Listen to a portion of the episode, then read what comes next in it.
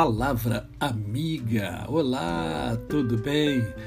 Hoje é quinta-feira, é mais um dia que Deus nos dá para vivermos em plenitude de vida, isto é, vivermos com amor, com fé e com gratidão no coração. Ah, se todos nós pudéssemos estar com o coração repleto dessas, desses três pilares, né? Os pilares da felicidade.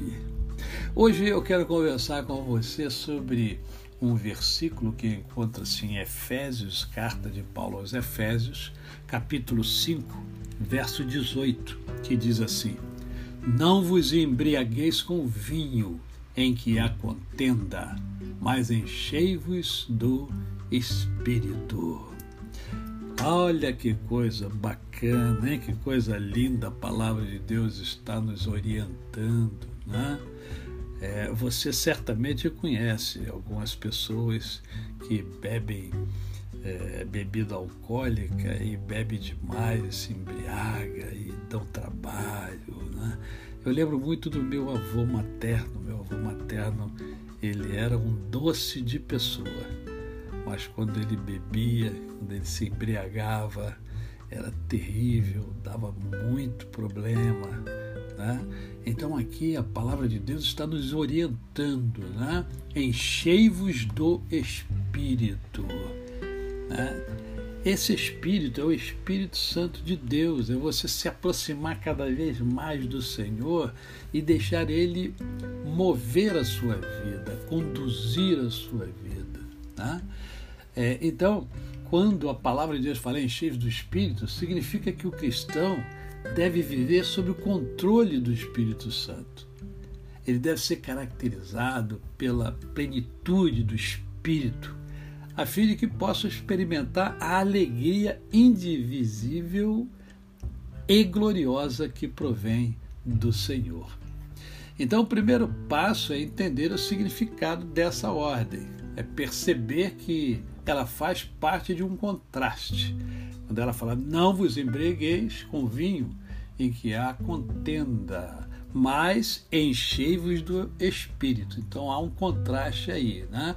Você se embriagar com vinho não é legal. Por que, que não é legal? Né? Por que, que não é legal? Porque quando você bebe demais, quando você se embriaga, né? É, é, é um problema sério. Primeiro, é um problema né, de hereditariedade, né, de, de, familiaridade. Quer dizer, se você teve. Eu, por exemplo, tive meu avô que era alcoólatra, né? Então, isso pode estar no seu sangue. Então, se você começa a beber, daqui a pouco você não para de beber, é um problema. Eu já tive, inclusive, um funcionário que também era igual ao vovô ele era um excelente funcionário, mas quando bebia, nossa, meu Deus do céu, era confusão na certa, né? Ora, se você conhece o Senhor Jesus, se você é um cristão, né? É, se você é, luta pelos princípios cristãos, você tem que ter é, o seu coração cheio do Espírito Santo de Deus. Né? Ah, uma pessoa embriagada, por exemplo, ela é, tem as suas ações, as suas atitudes, as suas decisões, as suas vamos dizer, emoções influenciadas por aquilo que ela ingere, né? pelo álcool. A pessoa perde o controle controle sobre si mesmo.